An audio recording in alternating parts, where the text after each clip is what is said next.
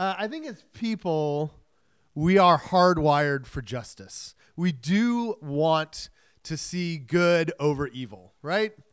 Uh, and if you think about it, really, screenwriters do not have that difficult of a job. If we go to a movie where it clearly shows us that there is a bad guy and that bad guy is defeated by the good guy, then we're pretty happy, right? This is what we need in life to kind of keep us going.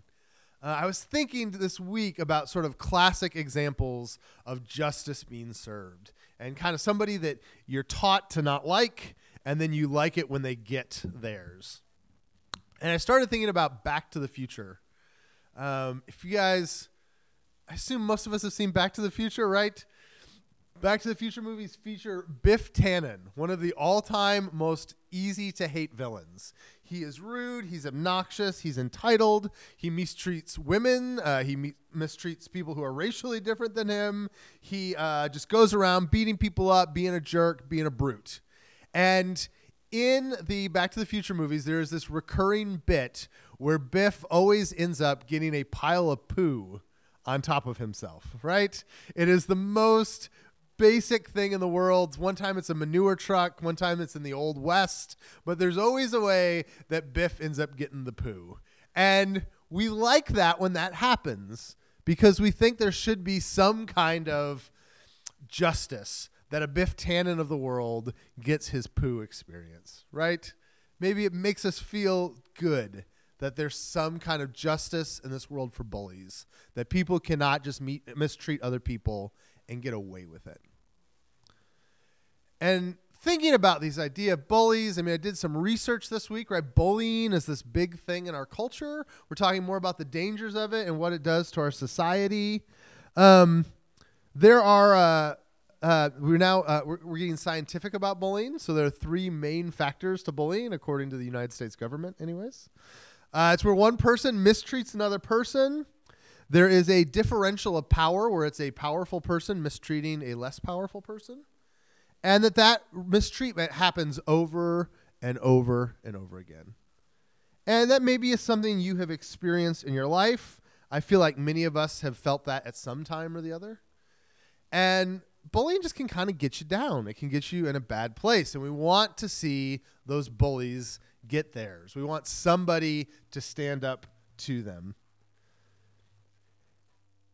And so uh, we want to take a moment to so you know we know that that's what that's like. We know what that is like. And we also know that we're studying these the minor prophets, right? We're doing this series on these books you've never heard a sermon about. And so we're coming today to Nahum. And you're probably asking, why are we talking about bullies and Nahum, right? Well, Nahum is a book that is all about bullies. Uh, it is about the Assyrians. The Assyrians are the ancient bullies of the the ancient bullies of the ancient world. That's redundant. They are the bullies of the ancient world. They have mistreated Israel consistently and continually. And um, I actually have, to make this a little more real, I have um, a little video clip from some corny documentary that shows you a little bit what Assyrians are like so that we can understand just how much there would have been that innate desire for justice in the Israelites to see what this suffering would look like. And so we're going to play this video and I'll show you a few images of what the Assyrians were like, and we'll get into this conversation of how God deals with bullies.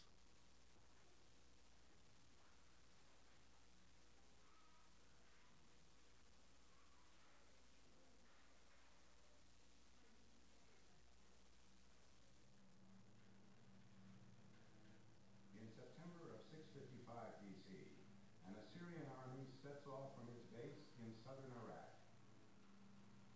Its target, Elam, a kingdom on the Persian Gulf. Boldly, the Elamites march from their city, cross the river that divides them from their foe, and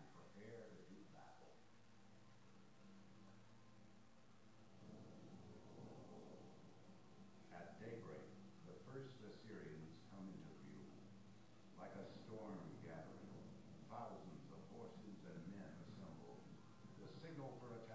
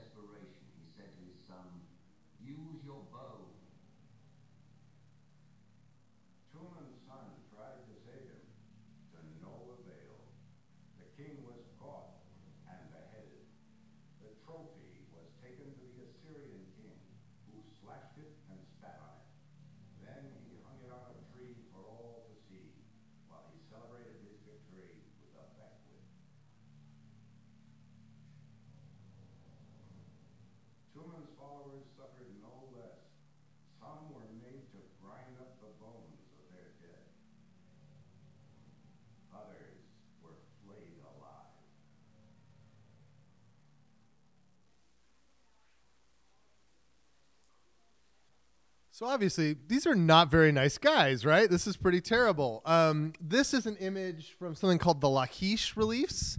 Uh, Lachish was a town in Judah. The Bible tells us about the Assyrians actually taking this town, and um, this is so. This is um, I'm not sure if they actually like use like crayons over it, like you know how you can take something textured and put paper over it and then rub a crayon, or if it's just an artist's reproduction.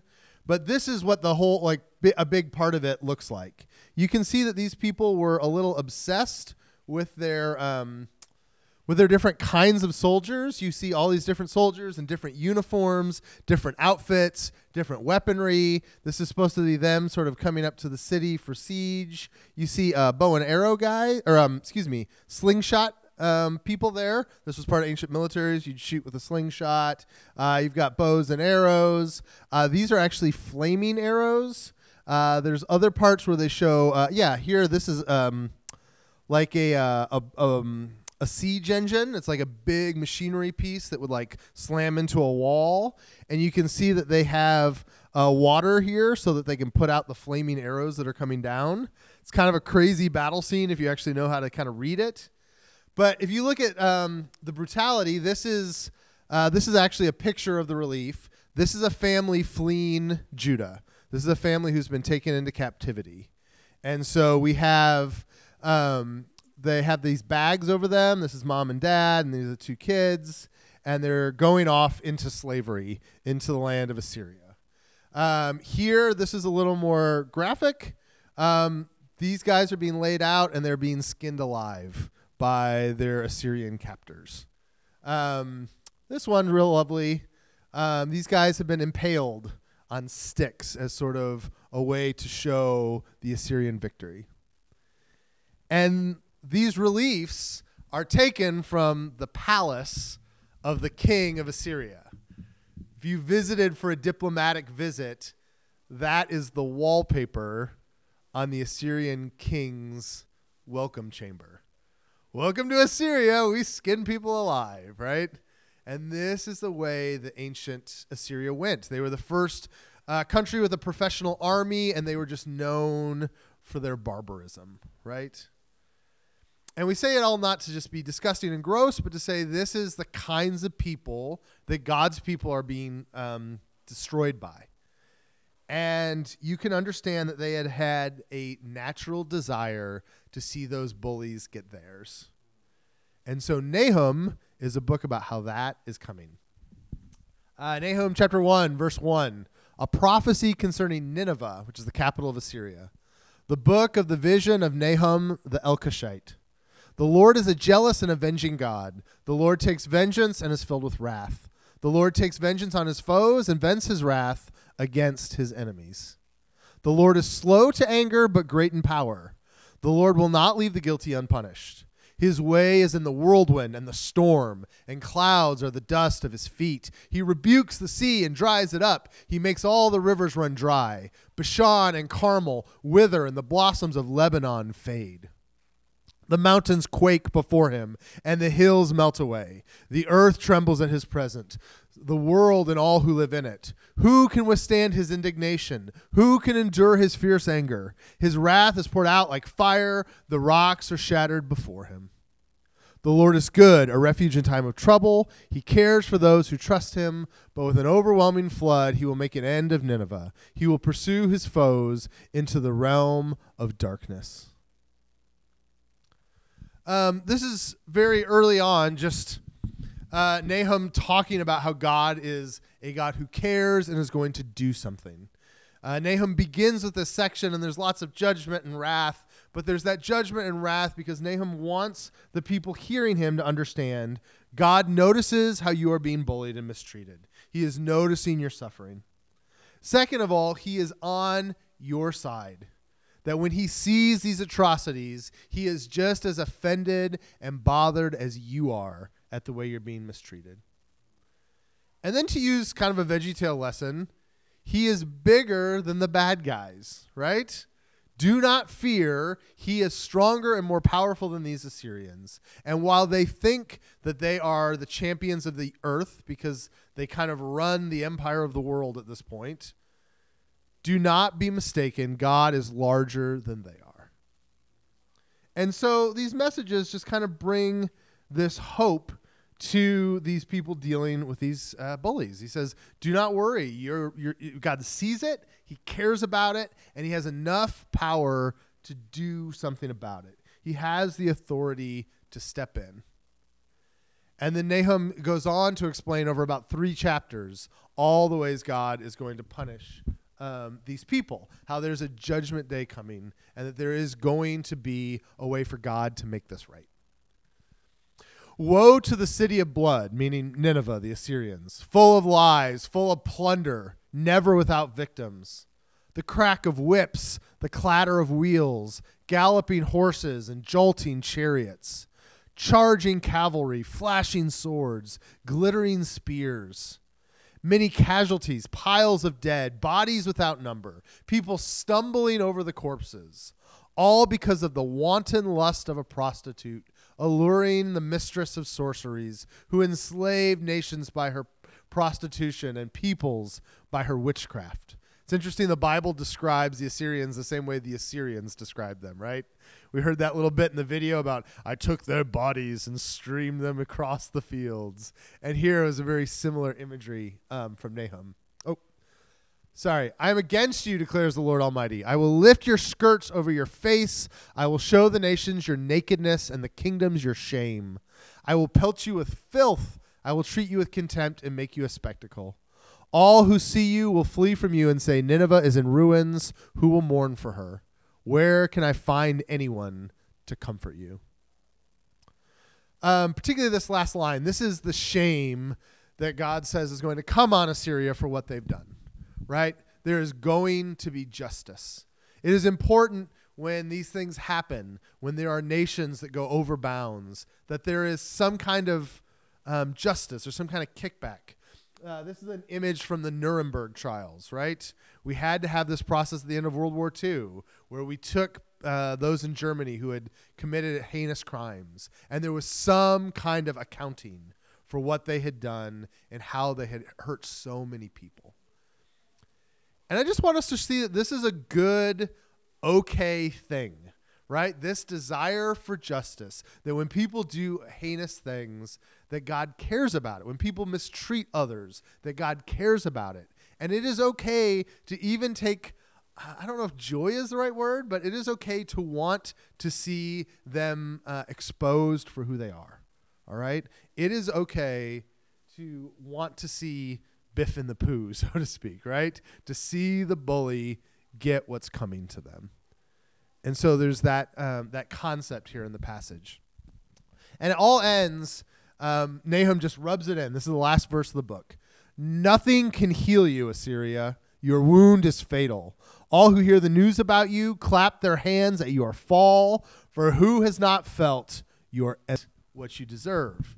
And the whole world is going to clap at it because we want justice. We're built for justice. We're wired for justice. We are all excited to see you finally exposed for the evil, disgusting, terrible place that you are. All right. Uh, it would be very easy to end a lesson there, but we need to talk a little bit about another book. Uh, if you're in our Bible studies, if you're in our feast groups, um, we've been talking about the book of Jonah. And we have to talk about Jonah at the same time that we talk uh, about Nahum. Um, Nahum is a book about justice. Nahum is a book about how the Ninevites and the Assyrians deserve um, some kind of downfall. They deserve to get shown out for who they are, and that there is a value and a beauty to justice. But then we get to no- Jonah, and Jonah is the story of a prophet who goes to Nineveh to preach repentance.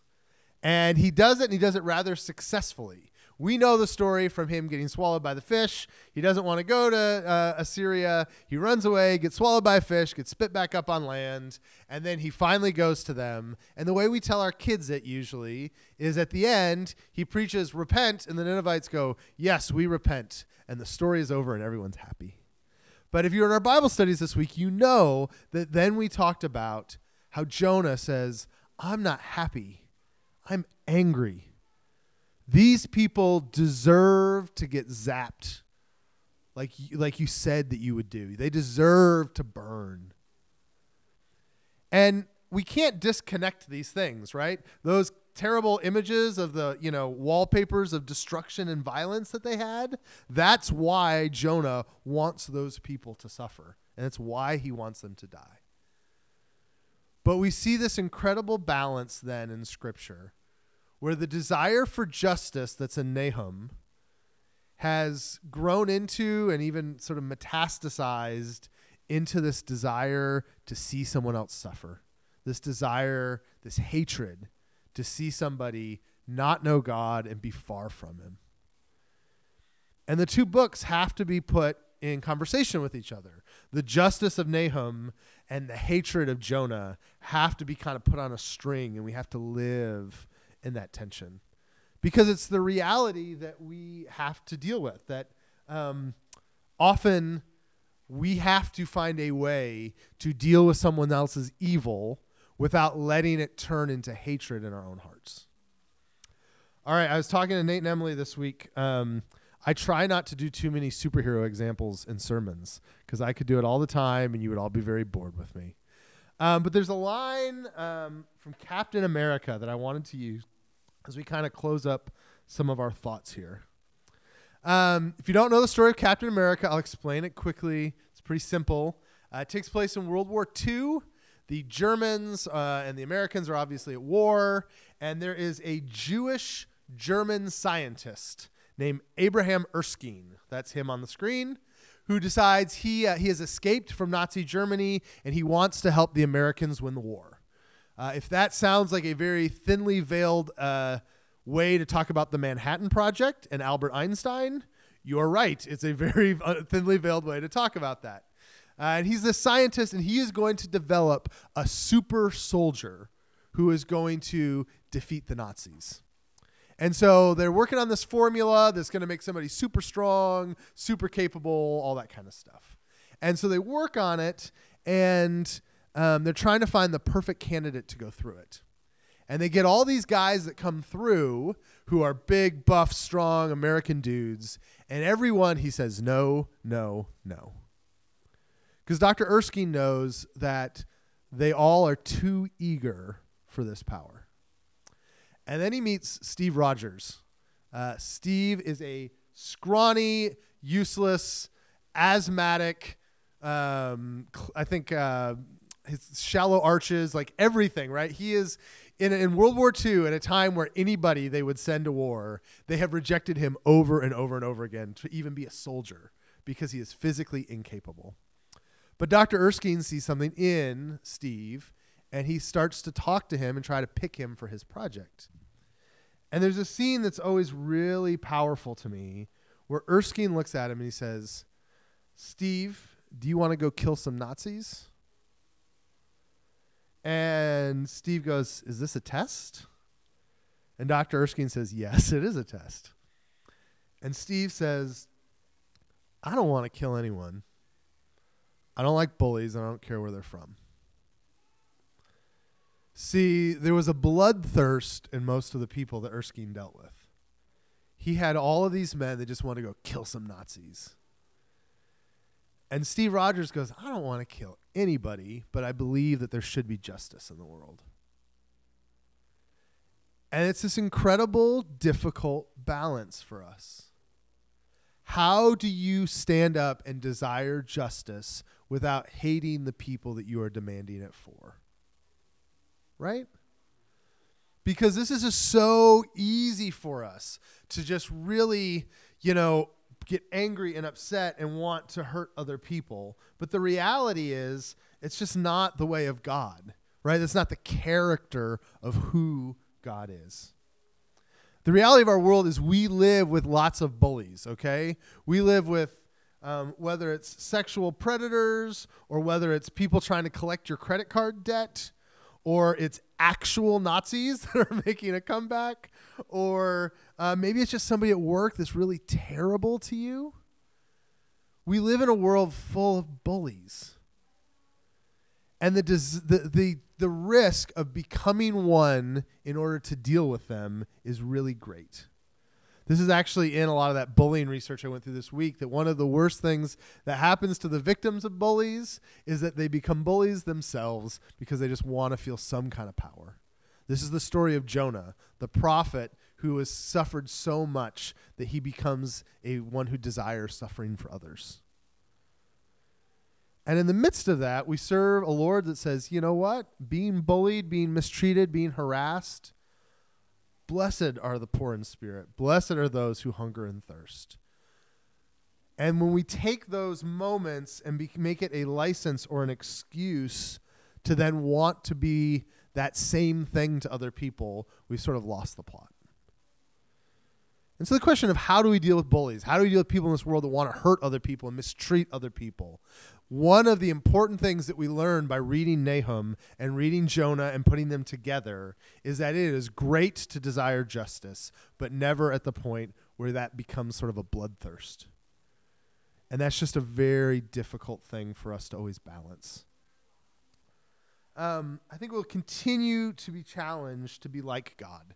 Notice that both Nahum and jo- um, Jonah both allude to this passage in Scripture that God is slow to anger and abounding in love, but does not let the guilty go unpunished. That challenge for us to be people who are slow to anger, and um, but also will not willing to let um, injustice go. That is very hard to do. And it's my hope that Nahum can encourage us to do that in a good way, in a healthy way.